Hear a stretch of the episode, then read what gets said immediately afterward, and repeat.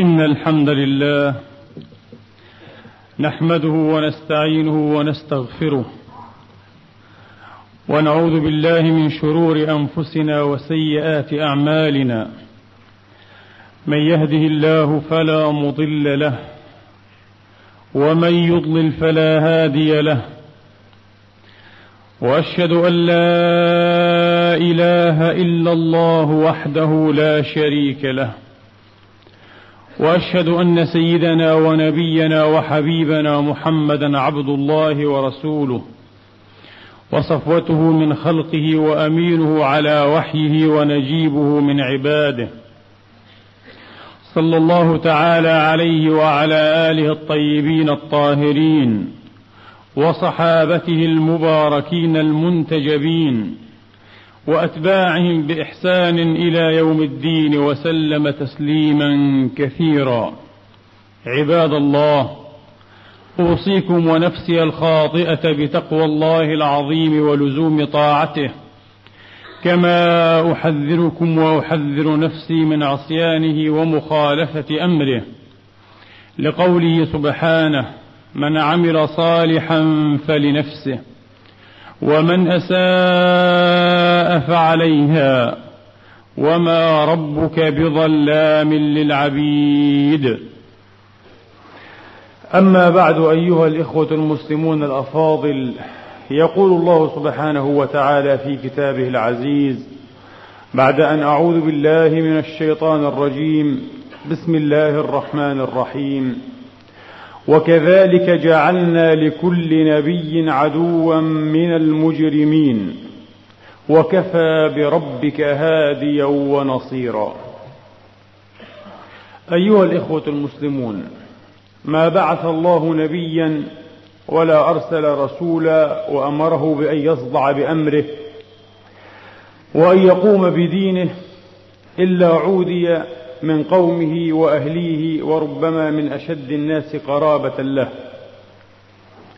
وهكذا قال المتحنف العالم بالكتاب ورقة ابن نوفل رحمه الله حين أخبره النبي عليه الصلاة وأفضل السلام بالطارق العجيب الذي فجأه وطرقه في غار حراء أخبره أن قومه سيعادونه. وأنهم سيخرجونه. وبكل طيبة الإنسان الذي لا يكن إلا الخير ولا يضمر إلا المودة لقومه وأهليه وذويه تساءل مستغربا أو مخرجيهم أنه كان عليه الصلاة وأفضل السلام لا يخطر على باله أن قومه سيفعلون به هذا سيخرجونه من أرضه وأرضهم. فأخبره ورقه. أنه ما أرسل رسول أو ما أرسل الله رسولا أو ما جاء أحد بمثل الذي جئت به إلا عاداه قومه وأخرجوه. وكذلك جعلنا لكل نبي عدوا من المجرمين.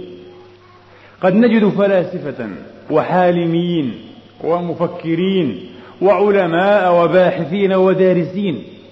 قد يعادى بعض هؤلاء لكنها ليست سنة عامة. إن هؤلاء يسيرون مع التيار العام للمجتمع وقل ما يعاديهم المجتمع. لماذا؟ هنا الفرق بين دور الأنبياء ودور هؤلاء جميعا ممن ذكرت وممن لم أذكر. إن أهم مسألة يطرحها علم الاجتماع السياسي هي هذه المسألة التي سأتلوها على مسامعكم. ما هي الرؤية أو النظرية أو المنهج أو الخطة؟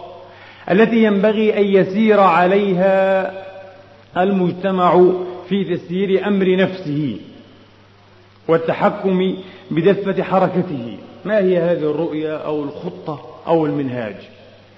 وهنا رؤيتان ثنتان شهيرتان في هذا العلم في علم الاجتماع السياسي.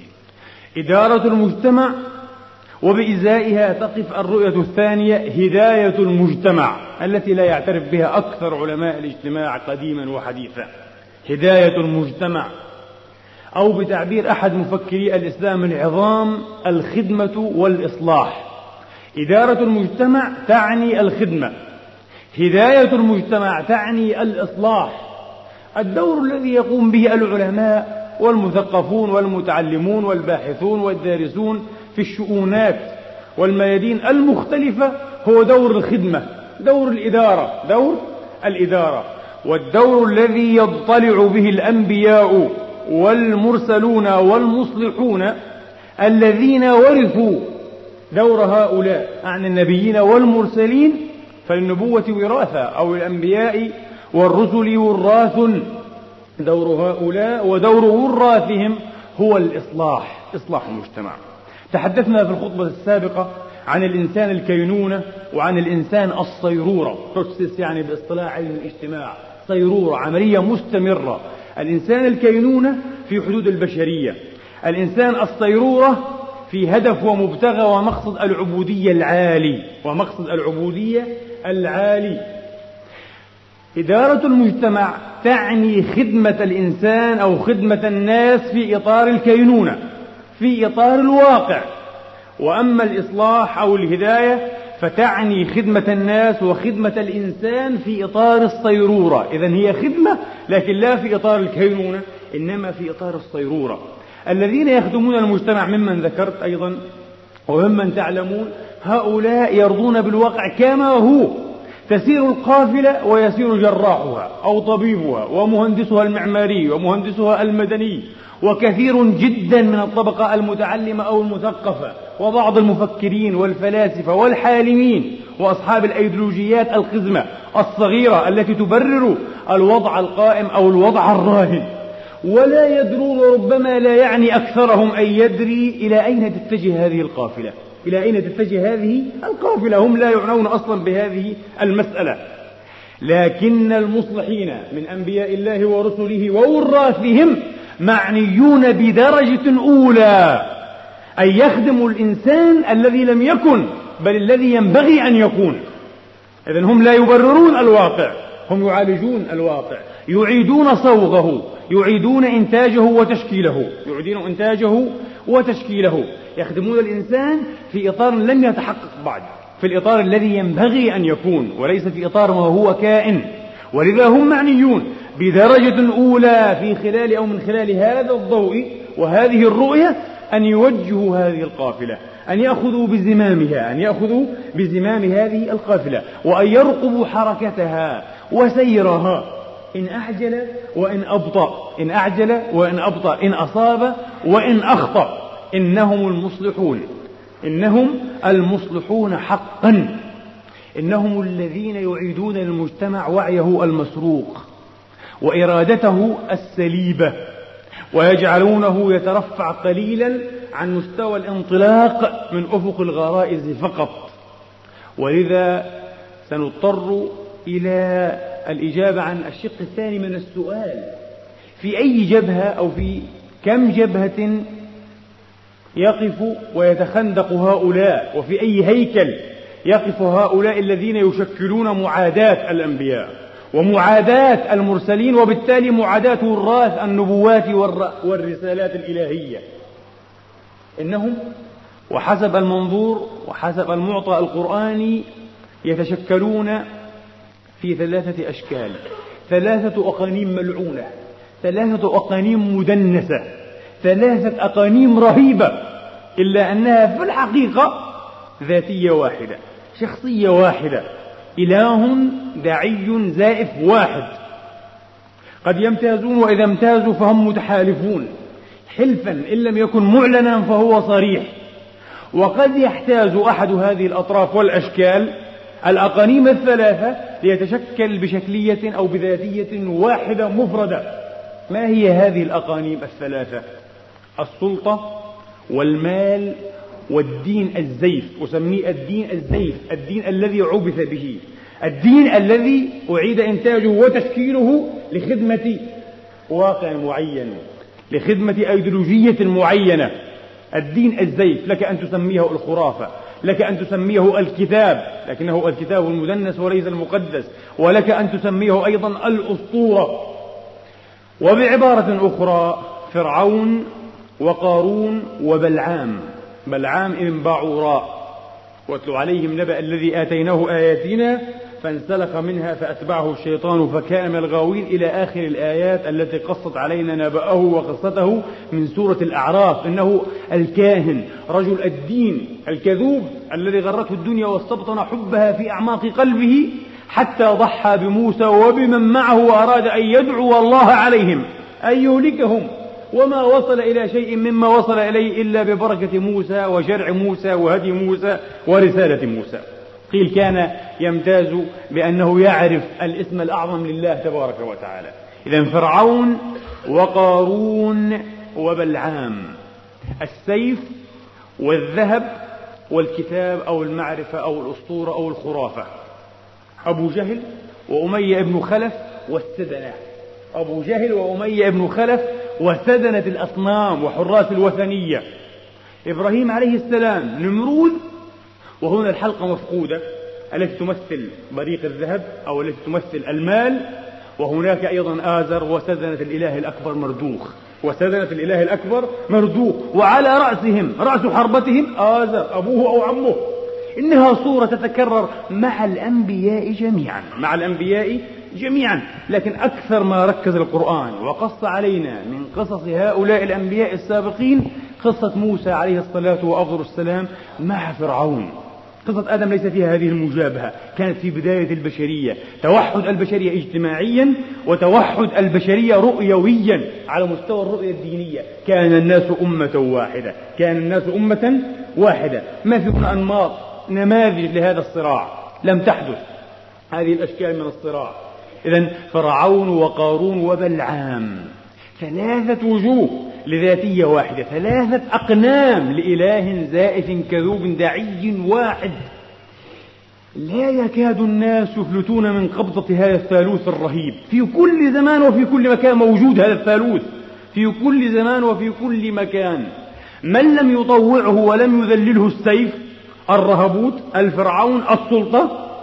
أغراه بريق الذهب. خلب عقله وأخذ لبه. ومن لم ينجع؟ الذهب معه أيضا أردته الخرافة. اغتالت عقله وسرقت منه وعيه فخر صريعا. لا يكاد ينجو من هذا الثالوث الدنس الرهيب اللعين إلا الآحاد بعد الآحاد.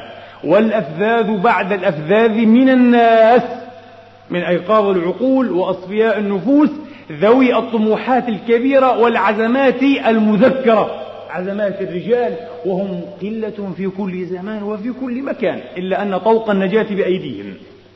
طوق النجاة دائما بأيدي هذه الصفوة المختارة. بأيدي هذه الصفوة المختارة التي ستؤدي دورا وأي دور.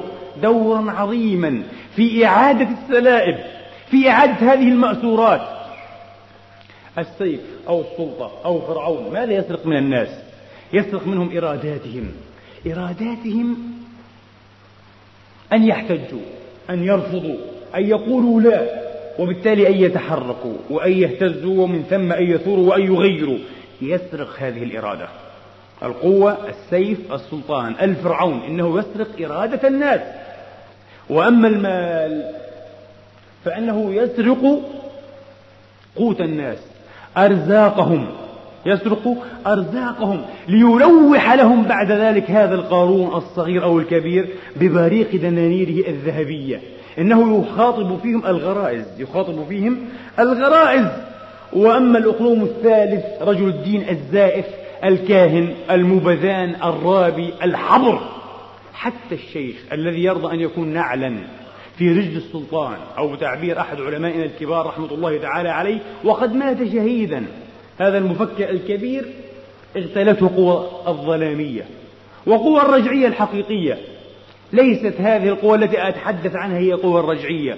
قوى الرجعية هي التي تتصدى للفهوم الصحيحة والرؤى الواعية النفاذة العميقة.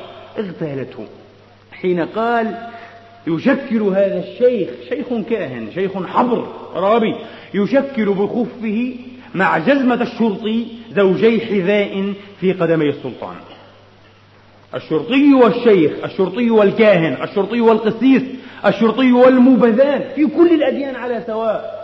يشكلان زوجي حذاء فردتي حذاء. ينتعلهما السلطان الظالم الفرعون. ليدوس بها أدمغة الأمة وإرادات الأمة. إذا وعي سليب إرادة مفقودة ووعي مسروق. ما الذي تبقى في الإنسان مما يميز إنسانيته عن حيوانية الدواب؟ الغرائز. الغرائز يشترك بها مع الحيوانات. إذا هو والحيوان سواء. ومن هنا لكم بالله أن تتصوروا مجتمعا مسروق وعيه. سليبة إرادته لم يبق فيه إلا الغرائز والشره والنهم للمال واللذائذ والمتع. كيف يمكن أن يروض وكيف يمكن أن يلعب بهذا المجتمع بهذه الأحجار البشرية؟ إنه يروض. ولا أقول يربى وأؤكد على المصطلح لأن الحيوانات هي التي تروض. أما البشر فلا يروضون. البشر يربون تربية. البشر يربون تربية وفرق ما بين الترويض والتربية كبير جدا. فرق ما بينهما واسع وكبير جدا. كنت قديما أحسب أن الغربيين يمتازون بعبقرية خارقة لمعتاد البشر جميعا لأنهم يستطيعون أن يروضوا الحيوان. مجموعة من الهرر أو القطط أو الكلاب فتلعب مثلا لعبة الباسكت بول أو حتى لعبة كرة القدم وتصور وتبث في التلفزيون إنه شيء خارق. ولم أكن أدري لقلة علمي أن الحيوانات من السهل جدا ترويضها أن تحفظ أفعالا وأشياء وحركات من السهل جدا. على حين من الصعب جدا أن يربى الإنسان والإنسان لا يغوض لماذا؟ لأن الإنسان يمتاز في أعماقه بأنه يمتلك سرا إلهيا قبسا نورانيا علويا يدعى الاختيار. الاختيار الذي يسمح له في حدود التكوين لا في حدود التشريع أن يقول لا حتى لأمر الله تبارك وتعالى. كل ابن آدم خطاء وخير الخطائين التوابون. في حدود القدر والتكوين يسمح له هذا السر المعطى والقبس العلوي أن يقول لا ويرفض ويتأبى. أما في حدود التشريع فهذا مرفوض طبعا. والله يعفو ويتوب سبحانه وتعالى. إذا هذا هو الفرق بين الترويض والتربية. شعوب تروض إذا شعوب تروض. ويمكن أن تقوم بمهام الخدمة كأحسن ما يكون. سواء كانوا أطباء أو مهندسين أو فنانين أو أدباء أو شعراء على أحسن ما تكون الخدمة. الخدمة التي تبرر الوضع القائم الوضع الراهن. ولا تتساءل أي سؤال بإزاء هذا الوضع يرفضه أو يتمرد عليه أو يتشكك فيه أو يعيد. السؤال إيه؟ قبالة هذا الوضع. أبدا. إنها الخدمة في هذا الإطار. إنها الخدمة في هذا الإطار. إذا من هو المصلح؟ المصلح هو الذي لا يتقولب. لا يمكن أن يوضع في قالب فرض عليه خارج حدود الإرادة وخارج حدود الاختيار الذاتي وخارج الوعي بالذاتية والشخصية. هذا هو المفكر هذا هو المصلح هذا هو حفيد ووارث النبوات والرسالات فقط. ليس كل من أطلق لحية أو تكلم باسم النبوة أو باسم الدين يكون مصلحا. الإصلاح مهمة صعبة جدا. لا بد أن يمتلك الوعي الذاتي الوعي بشخصيته بكينونته بصيرورته. هذا الوعي يكفل له أن يرفض كل أنواع القولبة المفروض على باقي الناس على عامة الشعوب بحكم ظروف تاريخية واجتماعية وربما حتى بحكم ظروف جغرافية أنه ينتمي إلى هذه البقعة أو إلى هذه البلدة أو إلى هذا المكان. وهناك طبعا يعني الفرض الرابع في إطار وراثة الإنسان في إطار بيولوجيا الإنسان. هذه السجون سماها بعضهم من باب الطرافة السجون الأربعة التي تكبل الإنسان. التاريخ والسوسيولوجيا والجغرافيا والبيولوجيا. الوراثة. أربع سجون تكبل الإنسان. إذا سرق وعي الإنسان وسلبت إرادته وتحرك بغريزته ما الذي يفقده حقيقة في واقع الأمر؟ إنه يفقد أهم ميزات الإنسانية وخصائصها. وهي ثلاثة الإبداع والاختيار والوعي. الوعي سرقته الخرافة. على يد من؟ على يد أصحاب الكتاب المدنس. على يد الكهنوت الرابيين الأحبار المشائخ الزائفين. سرق هذا الوعي. إن هؤلاء دائما يقرون في أذن الشعوب اصبروا يحدثون أحاديث العزاء عن العالم الآخر وما الحضارة المسيحية قامت هناك فلسفات مدرسية. سكالستزم فلسفات مدرسية بررت الخنوع والذل والرضا بالمظلومية والاستضعاف والمقهورية. بأن هذا هو لب الدين وحقيقة التسامي. بقدر ما ترضى بهذه المظلومية وتتعالى بهذه المقهورية تصل إلى المثل الأعلى في التدين. فلسفات. فلسفات مدرسية بررت أمثال هذه الأوضاع. أيضا لدينا حتى نحن المسلمين. بعض هؤلاء الذين سرق أيضا وعيهم يتحدثون بنفس الأحاديث دون أن يدروا. يتحدثون بنفس هذه الأحاديث دون أن وربما يدرون لكن يستبعد ذلك دون أن يدروا دون أن يفقهوا شيئا كثيرا أو قليلا. على كل حال إذا يفقد الوعي بتأثير الخرافة ويفقد الإرادة الاختيار بتأثير السيف والرهبوت. وماذا يبقى له كما قلنا؟ الغريزة. الغريزة يفقد إزاءها الإبداع لأن الإنسان لا يمكن أن يبدع إلا إذا تعالى عن آفاق الغرائز. لقد سجل مرة بذكاء الفيلسوف كارل ماركس الملحد وله لمحات ذكية كثيرة. يقول ما الفرق بين أردأ مهندس معمار بشري وبين النحلة؟ فرق كبير طبعا. لا أحد يقدم النحلة في صناعتها على أردأ مهندس معمار بشري. الفرق أن النحلة تكون وتنشئ عالمها الخاص تنشئ خلاياها بنفس الطريقة التي كانت تصطنعها قبل مليون سنة وبنفس الطريقة التي ستطلع أيضا بها وتصطنعها بعد مليون سنة. مهندس المعمار لا الآن يضع مخططا ثم يرى بعد ساعة أو بعد يوم أو بعد سنة أن هناك مخططا أجدر منه بالقبول يغير باستمرار.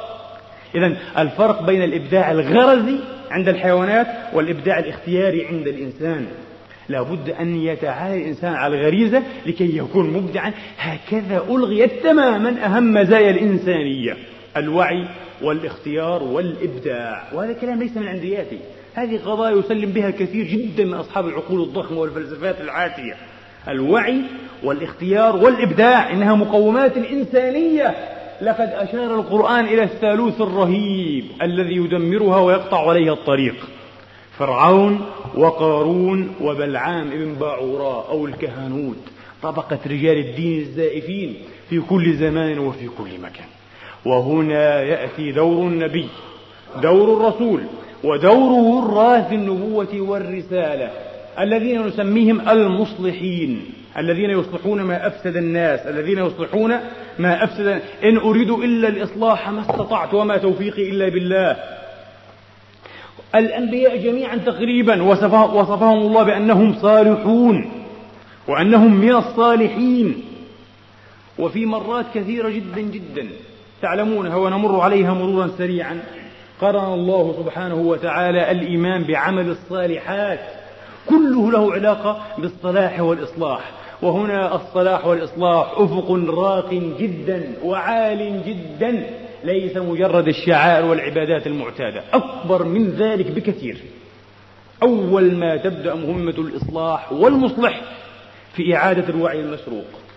في إعادة الوعي المسروق. إن علم التاريخ وعلم الاجتماع أيضا وعلم الإنسان يحدثنا عن مجتمعات وقفت عند بداية التاريخ آلاف السنين. لم تتقدم خطوة واحدة. وهذه المجتمعات تعج وتفور وترشح بمظاهر المظلومية بمظاهر الاستضعاف بمظاهر الاستحمار أو بتعبير القرآن الكريم الاستخفاف. استخف قومه فأطاعوه.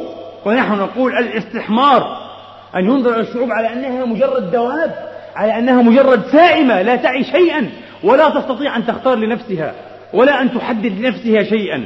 مجتمعات فيها كل هذه المظاهر التفاوت الطبقي الصارخ. الرهبوت القمعية. ومع ذلك وقفت هذه المجتمعات عند هذه الحدود قرونا وقرونا وسقطت كل مقولات الاشتراكية العلمية والحتمية التاريخية والجبرية التاريخية وعمليات الصيرورة الاجتماعية التي تحدث عنها منطق الاجتماع الحديث. كلها سقطت لم تنجح. وقفت هذه المجتمعات. ما السر؟ السر أن كل هذه المظاهر التي ذكرتها وأمثالها أن كل هذه المظاهر وأمثالها ليست كافية ولا كفيلة بأن تحرك البحيرة الراكدة الآسنة. لا يمكن أن تلقي بحجر في هذه البركة المتعفنة الراكدة أبدا. إن الإحساس فقط بهذه الواقعيات المتناقضة التي ذكرتها من ظلم ومقهورية واستحمار إلى آخره الإحساس فقط بهذه الواقعيات المتناقضة مع مزايا الإنسانية هو الكافي والكفيل بتغيير الوضع وتحريك هذه البركة الآسنة لتجديد مائها من جديد. الإحساس أو بتعبير بعض المؤرخين ليس الظلم كافيا لأن تفور الشعوب لكن الإحساس بالظلم. الإحساس بالظلم.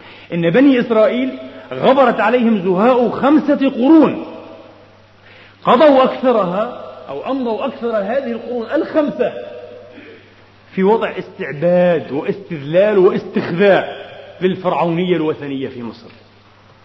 وتلك نعمة تمن وتلك نعمة تمنه علي أن عبدت بني إسرائيل. موسى يعرف هذا الحقيقة قال أنت اتخذتهم خولا وعبيدا.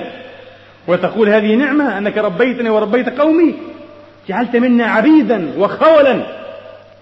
يستضعف طائفة منهم ويذبح طائفة أخرى. فرعون قضوا أكثر هذه المدة على هذه الحالة لكنهم لم يتحركوا ولم يحدثنا القرآن ولا التاريخ أنهم حاولوا أن يتحركوا حركة حقيقية. وجاء موسى عليه الصلاة وأفضل السلام وهو نموذج أو أنموذج في هذا الباب كما قلنا وأنموذجه كامل. إزاء فرعون وقارون وبلعام كامل. الحلقة حتى لا أنسى الحلقة المفقودة أحيانا. وهي حلقة القارونية المال. دائما نرى الحلقتين موجودتين باستمرار فرعون والخرافة أو فرعون والكهنوت دائما.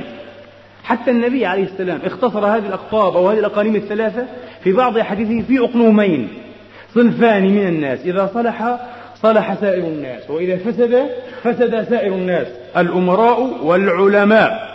ابن المبارك أحد أئمة الإسلام يقول وهل أفسد الدين إلا الملوك؟ ومن وأحبار سوء ورهبانها؟ إذا فرعون والخرافة دائما. لماذا؟ لأن الفرعون في أغلب مراحل التاريخ البشري يحتكر دور قارون فيمتلك السيف ويمتلك الذهب. هذا ما حدث في تاريخنا في فترات كثيرة من تاريخنا. البابوية في العصور الوسيطة امتلكت الثلاث كانت شخصية واحدة فعلا بمظاهر قوة ثلاث السلطة والذهب والمعرفة. الكتاب المقدس الخرافة الأسطورة الزيف. كانت تمتلك القوة الثلاث. تجسدت في في في في شاكلة واحدة. في بداية المزدكية في إيران القديمة كما يقول أحد المؤرخين الفرنسيس في بداية المزدكية تسعة عشر في المئة من أموال الشعب ومنتوجات المزارع كانت تذهب إلى معابد النار. بعد ثلاثين سنة فقط كانت تذهب كم؟ ثمانون في المئة من هذه الأشياء. من حصيلة الأرض الزراعية وأموال الناس وثرواتهم إلى معابد النار إلى الخرافة والأسطورة التي كانت متحدة ومتحالفة مع السيف مع القوة مع السلطة. شاعر في عهد رمسيس الأول يقول إن هذا الإله الشرس أختون. يحملق يبحلق يحملق بعينيه الطامعتين إلى اللقمة التي أريد أن أضعها؟ شاعر فرعوني في هذا العهد. يحملق بعينيه الطامعتين إلى هذه اللقمة التي أريد أن أضعها في فم ابني. متى يشبع بطن هذا الإله الكبير؟ نفس الشيء. السلطة تحتكر المال وتحتكر الكهنوت أو تتحالف مع الكهنوت. اجمعوا لي السحرة. جمع له السحرة من جميع أنحاء مصر. كانوا يحتكرون المعرفة الدينية والمعرفة العصرية بلغة عصرهم. السحر دائما. وهذا هو سر أن النبي عليه السلام وبعض أئمتنا وحذاقنا كانوا يعني يختصرون الأقانيم في أقنومين وكلها قد تتحد في أقنوم واحد في أقنوم أو في شخصية في ذاتية واحدة. هذا يحصل. حصل مرارا وضربنا بعض الأمثلة. لقد جاء موسى عليه الصلاة وأفضل السلام وشعر من أعماقه أن قومه لا يحسون بما هم فيه. إنهم فاقدو الوعي والإحساس. بلغة القرآن الكريم جاء ليخرجهم من الظلمات إلى النور. قلنا مرة في خطبة. من أي ظلمات يريد أن يخرجهم؟ إن مصر أرض ضاحية. أرض مشمسة لا تغيب عنها الشمس إن جاء التعبير. أي ظلمات يتحدث عنها القرآن؟ ظلمات الاستعباد ظلمات المقهورية والمظلومية ظلمات الاستخذاء. إنهم كانوا في ظلمات حقيقية. فجاء موسى ليخرجهم. ونجح في بث الوعي فيهم. وكان هذا هو الهدف الأصيل الأساس من بعثته إلى فرعون من مجيئه إلى فرعون.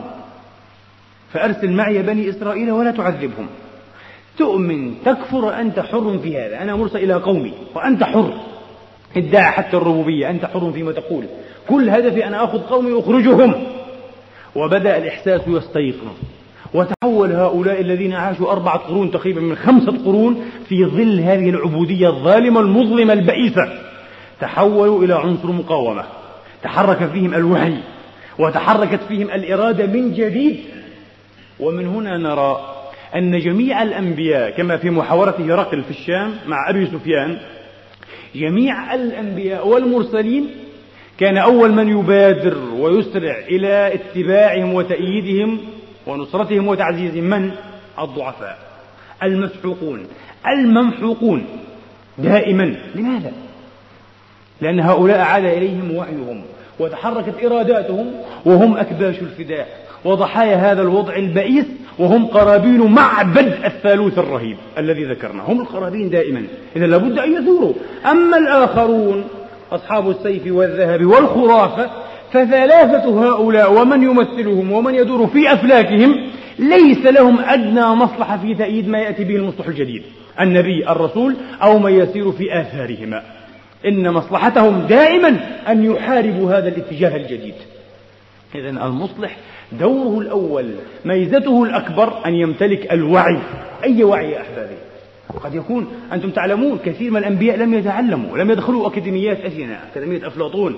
لم يدخلوا الجامعات العصرية الحديثة لا يعرفون شيئا عن هذه التخصصات والفنيات العلمية. بعضهم كان أميا كرسولنا محمد عليه الصلاة وأفضل السلام وهو أعظمهم. كان أميا لا يفك الخط لا يكتب ولا يقرأ لكنهم جميعا كانوا يمتلكون الرؤية والوعي. أي وعي؟ الوعي بالمجتمع والوعي بالتاريخ والوعي بالناس بالناس الراهنين الواقعيين.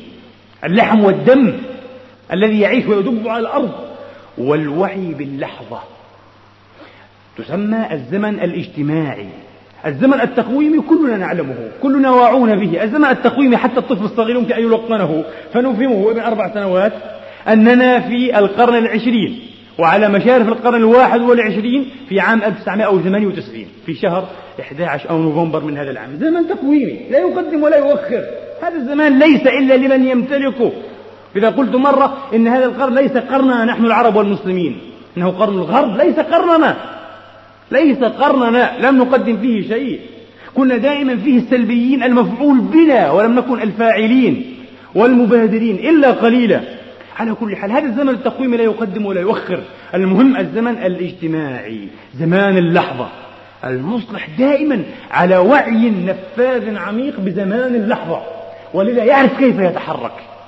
بمقدار ما تتسع رؤية هذا المصلح وتنداح دوائر هذه الرؤية بمقدار ما تكون إسهاماته ونجاحاته عظيمة.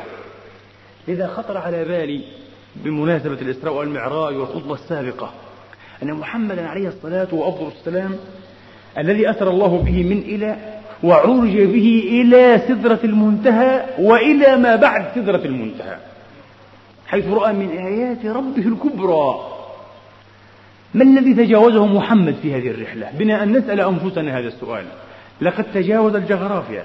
جغرافيا ماذا؟ الجزيرة العربية تجاوز الأرض كلها. بل تجاوز السماء الدنيا بل السماوات السبع. إذا لا يمكن هنا أن تعمل نظرية إيه؟ نظرية الجغرافيا. الموقع على الإطلاق تجاوزها بالكلية ابن عبد الله عليه الصلاة والسلام. تجاوز التاريخ عليه الصلاة وأفضل السلام لأنه رأى الماضي والحاضر بل وأبحر في المستقبل. ورأى أهل الجنة في جنانهم ورأى أهل النار في نيرانهم وأسباب تعذيبهم وتبئيسهم. رآها رأي العين وليس رؤية تمثيل. لا نريد أن نفسر هذا لا فلسفية ولا علمية. المهم نؤمن ونصدق بذلك قطعا. لقد تجاوز الزمان تجاوز الفضاء وتجاوز الزمان. طبعا قطعا تجاوز السوسيولوجيا أو الاجتماع قطعا تجاوز المجتمع والمجتمعات كلها.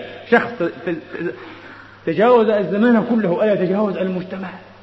ولكم في ظل هذا الضوء أو الإنارة أن تتصوروا الرؤيا التي عاد بها ابن عبد الله عليه الصلاة وأفضل السلام التي اتسعت قطعا وبالتأكيد وبالحري إلى درجة تاخمت معها اللانهاية في ظني أنها تاخمت. صارت على حدود وتخوم اللانهاية رؤيا عظيمة وعجيبة. ولذا حين عاد عليه الصلاة وأفضل السلام دينه الذي أتى به والذي سيأتي به عقيدة وشريعة إنه دين أيضا يتجاوز فضاءات المكان وفضاءات الزمان. صالح لكل زمان أي زمان وصالح لكل إنسان أي إنسان. وهنا أيضا لعلكم تلحظون معي أن القرآن الكريم كان يتنزل على قلبه الذكي الزكي عليه الصلاة وأفضل السلام نجوما وفق الحوادث والكوائن إلا أنه حين أملى هو عليه الصلاة والسلام إعادة ترتيبه أمله بصيغة تخالف ترتيبه في الواقع أليس كذلك؟ لماذا؟ ليكون نسخا جديدا ليكون القرآن في ترتيبه الجديد كما تقرؤون الآن في المصحف نسخا جديدا قطعا يتعالى على الحوادث الزمانية والظروف المكانية وغيرها. ليتحرك في جميع الميادين بطلاقة وحرية. ومن هنا قال أذكياء علماء القدماء قالوا إن أسباب النزول لا تعد أن تكون مناسبات للنزول فقط مجرد مناسبة. مناسبة يهتبرها القدر ليلقي كلمته. لكن حتى الترتيب لا بد أن يصاغ وأن يعد بطريقة جديدة. تخدم النسق الرؤيوي. النسق الرؤيوي الكوني الذي جاء هذا القرآن ليدعمه الذي جاء كنزا مذخورا وكظائم مقدورة. لا بد أن نشكر العناية الإلهية على أن أولتنا إياها وأتاحتها بين أيدينا أن نفتكر فيها وأن نعيد الفكر والرؤية مرة بعد مرة. لأن محمد عليه الصلاة والسلام عاد برؤية جديدة. أما أنه ارتفع في رحلة جوية عجيبة ونريد أن نفسرها بقوانين الفيزياء الحديثة أو غيرها فهذا أمر حتى وقع لغيره من الناس وقع لإدريس. عليه السلام. ورفعناه مكانا عليا وقبض في السماء الرابعة. ووقع لعيسى بن مريم. وأظن أنه في السماء الثانية. كما في الحديث الصحيح. فما الذي كان؟ لا إدريس عاد ولا عيسى عاد ومن هنا فإن الميدان الذي تعمل فيه هذه الآية والمعجزة ضيق وضيق جدا. أما الميدان الذي تعمل فيه كرامة ومعجزة محمد بن عبد الله عليه الصلاة وأفضل السلام حين عاد عاد للمجتمع لكي يصلحه أي يواصل رسالة إصلاحه بأي رؤية؟ برؤية تحرر من السجون الأربعة من سجن التاريخ وسجن الجغرافيا وسجن الاجتماع وسجن الذات أو البيولوجيا أو الوراثة. هل هذا الذي حدث باختصار مع رسول الله عليه الصلاة وأفضل السلام؟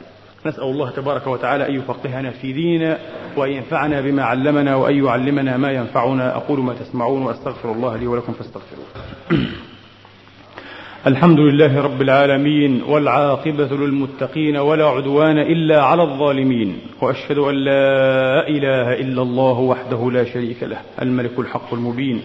وأشهد أن سيدنا محمدا عبده ورسوله الصادق الوعد الأمين.